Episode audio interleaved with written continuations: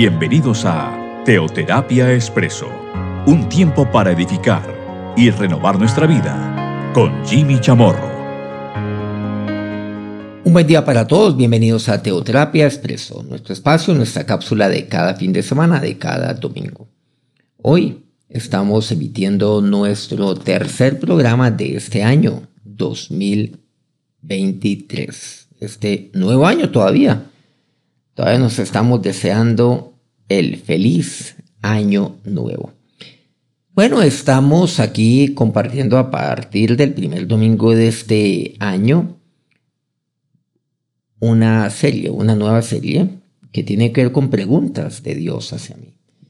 Las preguntas que Dios me formula a mí. Sí, efectivamente, hay preguntas que Dios me formula a mí. Y las encontramos, por supuesto, en los tiempos de Jesús, desde antes de Jesús. Y estas preguntas aún siguen siendo vigentes para esta generación. Vamos a ver cuál es la pregunta la cual hoy Jesús nos formula, que nos pone a pensar a nosotros. Vamos a Mateo capítulo 8. A partir del versículo 23, dice así. Y entrando él en la barca, sus discípulos le siguieron. Y aquí se levantó en el mar una tempestad tan grande que las olas cubrían la barca, pero él dormía. Y vinieron sus discípulos y le despertaron diciendo, Señor, sálvanos, que perecemos. Él les dijo, ¿por qué teméis, hombres de poca fe? Entonces, levantándose, reprendió a los vientos y al mar, y se hizo gran bonanza. Bueno, pareciera que nos estuviéramos aquí especializando, bueno, tanto nosotros, sino la palabra de Dios en este tema de la barca.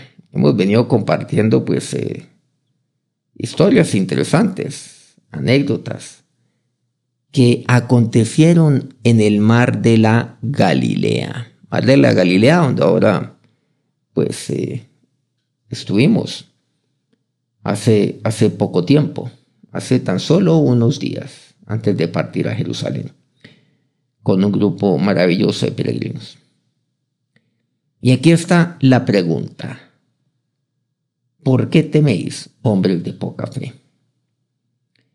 La semana pasada y hace dos semanas compartimos otra pregunta formulada por el mismo Jesús, que decía, hombre de poca fe, ¿por qué dudaste? Le decía a Pedro en este caso particular. Bueno, a ese programa o a esa pregunta le dedicamos un par de programas. Ahora tenemos otra pregunta que Jesús nos formula. ¿Por qué teméis? Y dice, hombre de poca fe.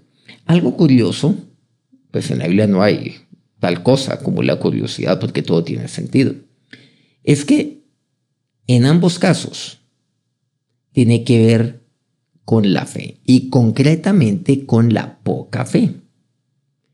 En el primer caso que vimos, pues me habla acerca de la duda y ahora del temor.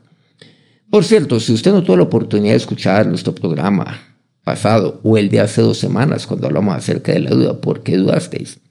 Hombre de poca fe pues lo podemos, lo podemos escuchar en cualquier momento, puesto que este programa queda colgado en nuestro, podcast, tanto de Spotify, con el nombre de Jimmy Chamorro, es muy fácil encontrarlo, y, con, eh, y en esta plataforma de, de SoundCloud, también ahí lo tenemos.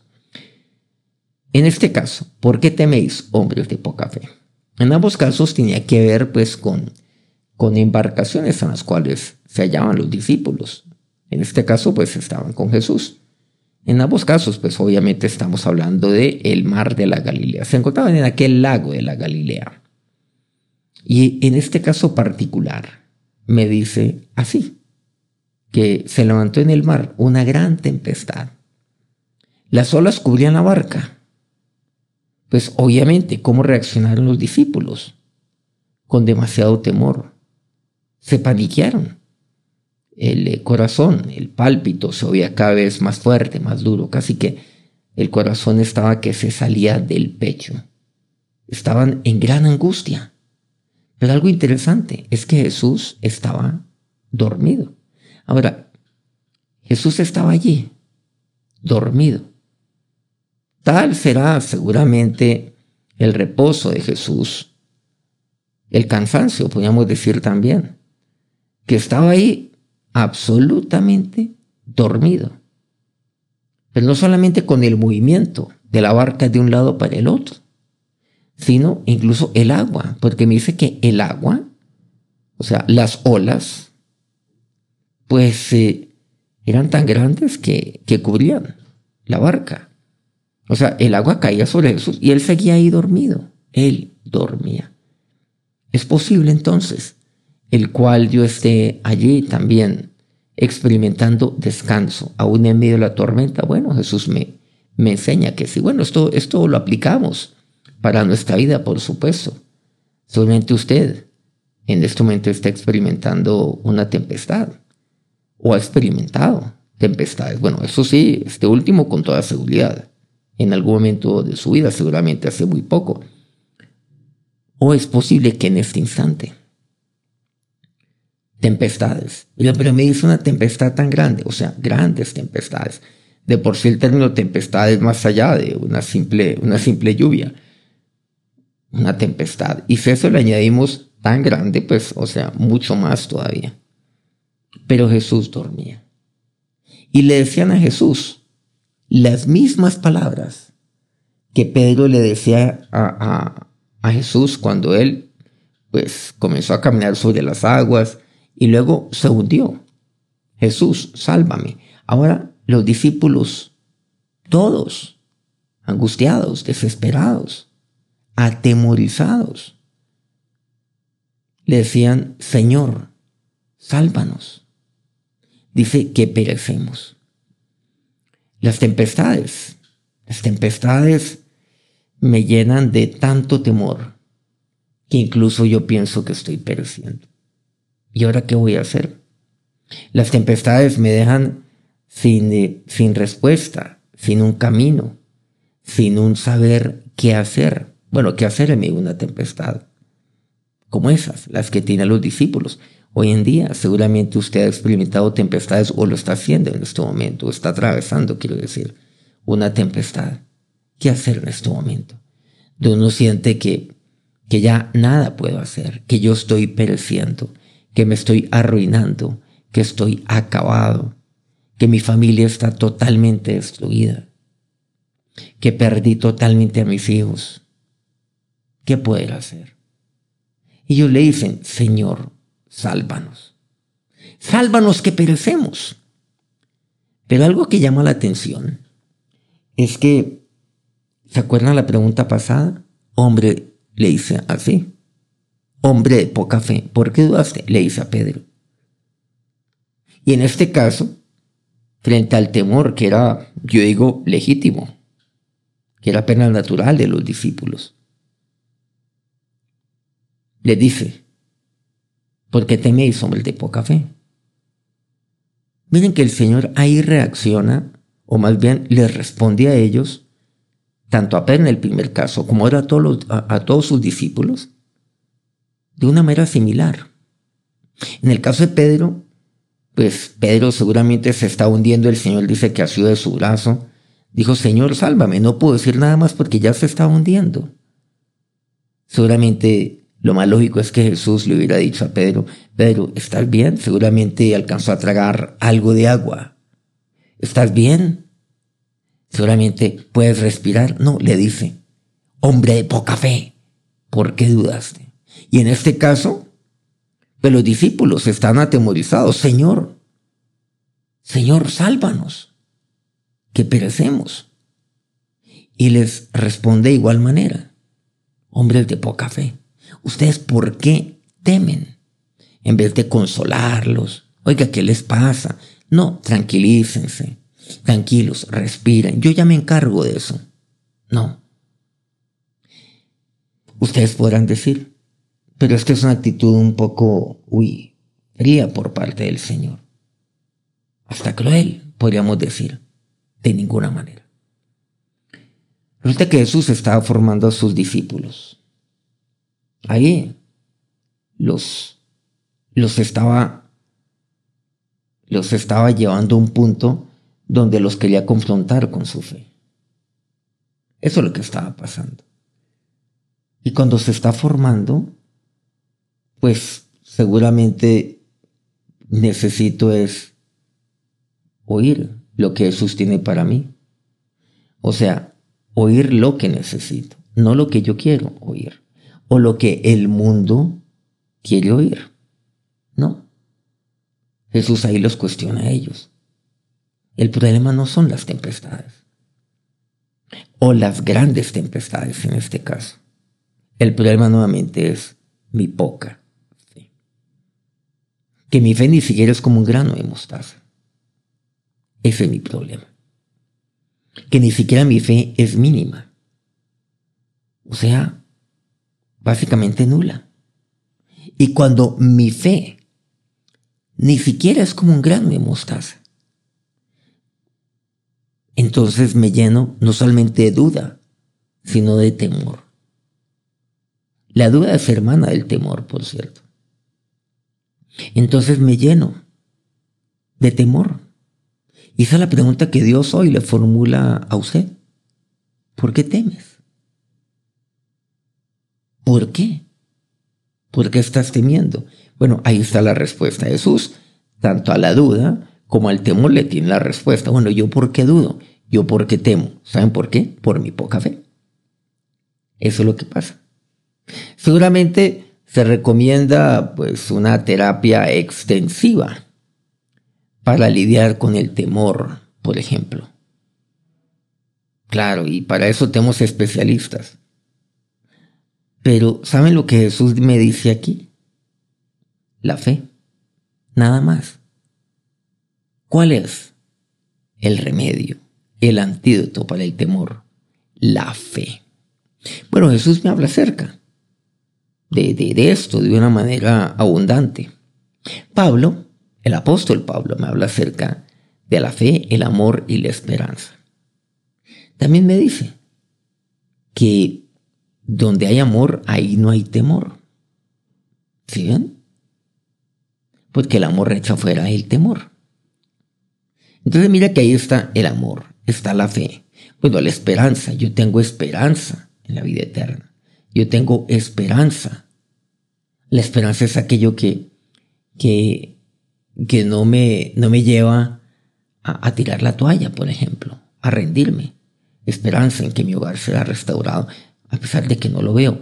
Esperanza en que mi hijo lo recuperaré, a pesar de que humanamente es casi, es casi que imposible o imposible. La esperanza. ¿Qué me mantiene ahí? Claro, la fe, la esperanza, el amor. Entonces, no hay temor donde hay fe, donde hay amor, donde hay esperanza, ahí no hay temor. En este caso, me está hablando de la fe, concretamente. De la fe cuando estoy atravesando tempestades. El temor. Hombre de poca fe. Hombres de poca fe. Jesús se levanta reprende a los vientos y al mar, y se hizo grande bonanza. Reprendió todo, los vientos, el mar, y todo, todo se calmó. Y experimentaron tranquilidad, calma, paz, sosiego. Recordemos algo, lo que nos comparte aquí la palabra de Dios, algo que hemos compartido en nuestro programa pasado. Cualquiera que dijera a este monte, quítate, échate en el mar, y no duela en su corazón, sino creyere que será hecho lo que dice, lo que diga le será hecho. En Marcos 11:23. Recordemos que es la fe, esto que dice Jesús, por cierto, lo definió. La fe es creer que será hecho lo que se dice. Jesús, pues, dijo, entiéndase, cuando él reprende, él dice, le habla al viento y al mar. Lo cree y es hecho. A Jesús nos enseña. El temor. Lucas capítulo 12, versículo 22 en adelante, le dice lo siguiente. Dijo luego a sus discípulos, Por tanto os digo, no os afanéis por vuestra vida, qué comeréis, ni por el cuerpo qué vestiréis. La vida es más que la comida, y el cuerpo que el vestido.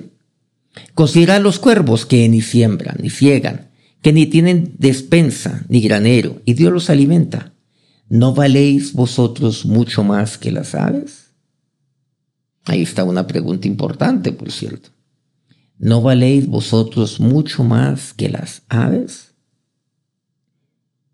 Sí, dice, y si así viste Dios la hierba que oíste en el campo, y mañana es echada al horno, cuanto más a vosotros, hombres de poca fe.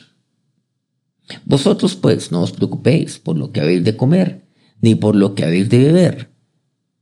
Dice el versículo 29, ni estéis en ansiosa inquietud, porque todas estas cosas buscan la gente del mundo, pero vuestro Padre sabe que tenéis necesidad de estas cosas. Y el versículo 31 dice, buscad primeramente el reino de Dios y todas estas cosas os serán añadidas. Ahí encontramos nosotros, pues aquí, dice que Él se acerca a los discípulos y les habla acerca de lo que es el afán. Claro, por afán, claro, no os afanéis, nos afanamos, nos afanamos por la vida, por la comida, por lo que hemos de vestir, por el cuerpo, por, tantas cosas nos afanamos.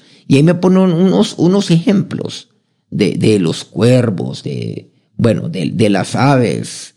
Pero aquí, mire lo que dice, ¿no valéis vosotros mucho más que las aves? Bueno, es una, es una pregunta que en sí hasta podría ser un programa, pero lo hemos aquí, lo hemos eh, unido. Esta pregunta no valéis mucho más que las aves a esta inquietud de hoy. ¿Por qué teméis hombres de poca fe? ¿Saben lo que aquí me dice la palabra de Dios? No olvidemos. Claro, la fe es, tal como el Señor aquí me lo dice, es creer que será hecho todo lo que yo diga. Claro, y será hecho, claro. Eso es la fe. Pero nosotros aquí vemos también, encontramos, no leéis mucho más que las aves, o sea, la fe. ¿Qué es fe? Confiar en Dios, confiar en su palabra, confiar en que Dios está conmigo, confiar, claro, en que yo soy valioso para Dios. Algo esencial para mí.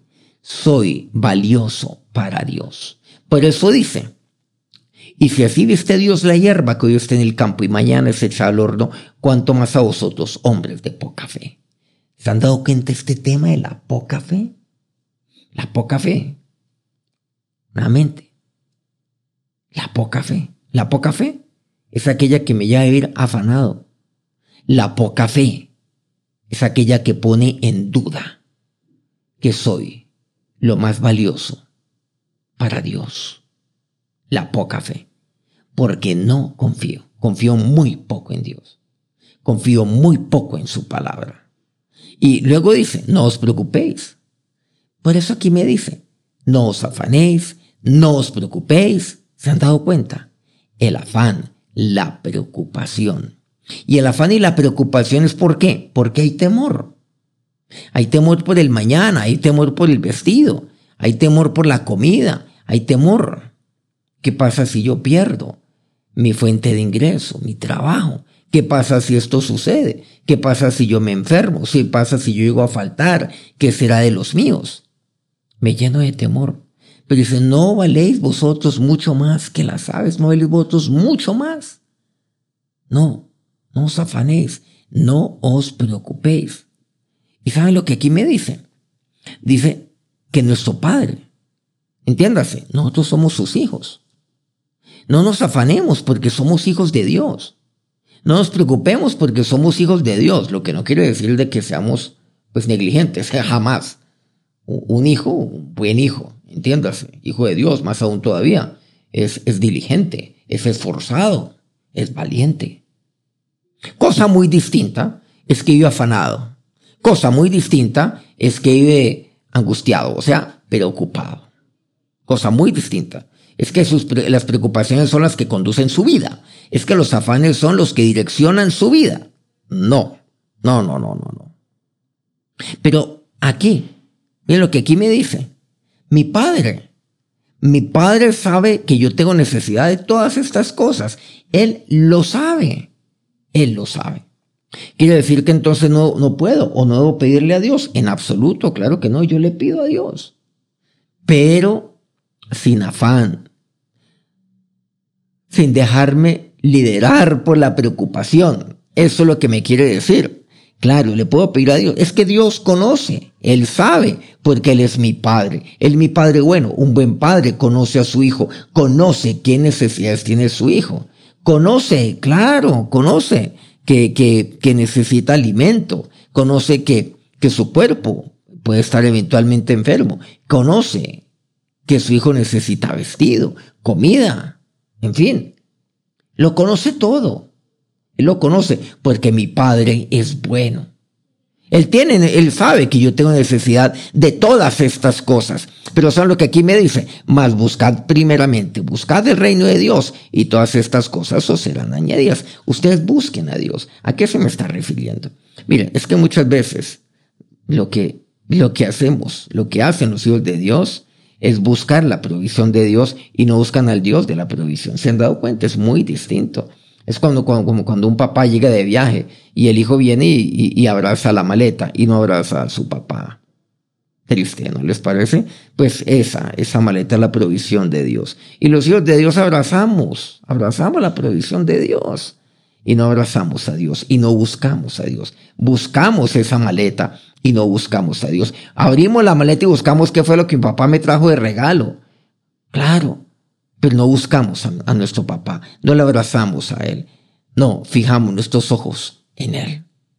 Claro, él sabe que yo tengo necesidad de todas las cosas. Por eso dice, más buscad el reino de Dios. Y todas estas cosas os serán añadidas.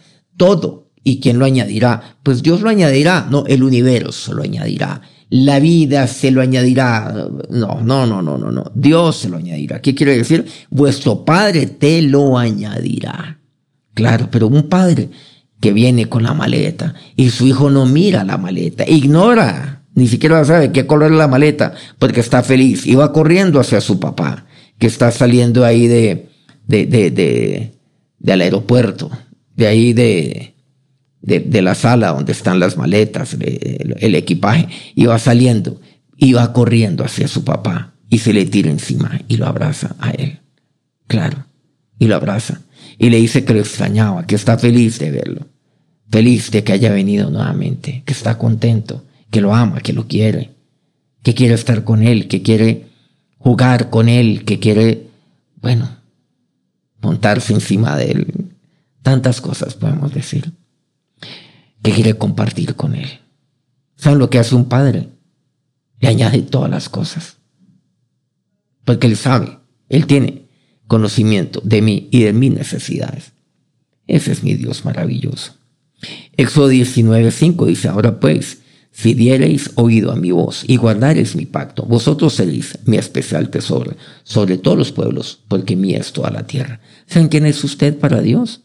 Usted es especial tesoro para Dios. ¿Recuerdan esta pregunta? ¿No leéis mucho más que las aves?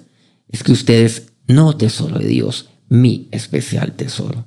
Malaquías 3:17 dice, y serán para mí especial tesoro, ha dicho Jehová de los ejércitos. Dice así. Serán para mí especial tesoro. Éxodo, Malaquías así lo dice. Isaías 13:12, haré más precioso que el oro fino al varón y más que el oro de Ofir al hombre. Eso es, eso es. Usted para él, su especial tesoro. Usted es demasiado valioso para Dios. ¿Por qué teme entonces? ¿Por qué, teme? ¿Por qué teme? Solo tengo que hacer qué? Buscar el reino de Dios. ¿Y el buscar el reino de Dios qué quiere decir? Pues vivir por fe, confiar en Dios, creerle a Él, depositar mi vida en Él. ¿Por qué teméis? ¿Por qué temo? Nuevamente, por mi poca fe. Vamos a acercarnos a Dios en oración. Ahora, Señor Dios, nos acercamos a ti en este día. Señor, entregándote a ti mis temores, mis afanes, mis preocupaciones, Dios. Señor. Te lo entrego todo delante de ti. No valéis vosotros mucho más. Sí, Dios. Soy Dios, tu especial tesoro. Eso soy yo para ti, Señor. Y yo lo creo. Lo creo, Señor. Y me apropio esa tu palabra para mí. Y, me apropio de ello por fe. Porque yo confío en ti. Porque yo creo en lo que tú me dices por mí de tu palabra. Porque tú no mientes. Gracias Dios, bendito. Gracias Señor. Gracias Señor porque Dios, contigo no temo. Perdona Señor mi poca fe. Y mi temor es por mi poca fe Señor. mi temor no es causada, no es causado por las tormentas por los vientos, sino por mi poca fe. Ahora, que nuestro Dios y Padre, su Padre que lo conoce, su Padre que le añade todas las cosas, lo bendiga en este día. Amén. Muchas gracias por acompañarnos una vez más aquí en Teoterapia Expreso. Y, y bueno, muchas gracias por pues también compartir este mensaje a otros. Por favor, quiero pedirle que reenvíe este mensaje a otras personas, a sus contactos. Este programa, por supuesto, ha sido pues edificante para usted. Nos encontramos nuevamente dentro de una semana aquí en Teoterapia Expreso. Que tengan un feliz día, un feliz inicio de semana.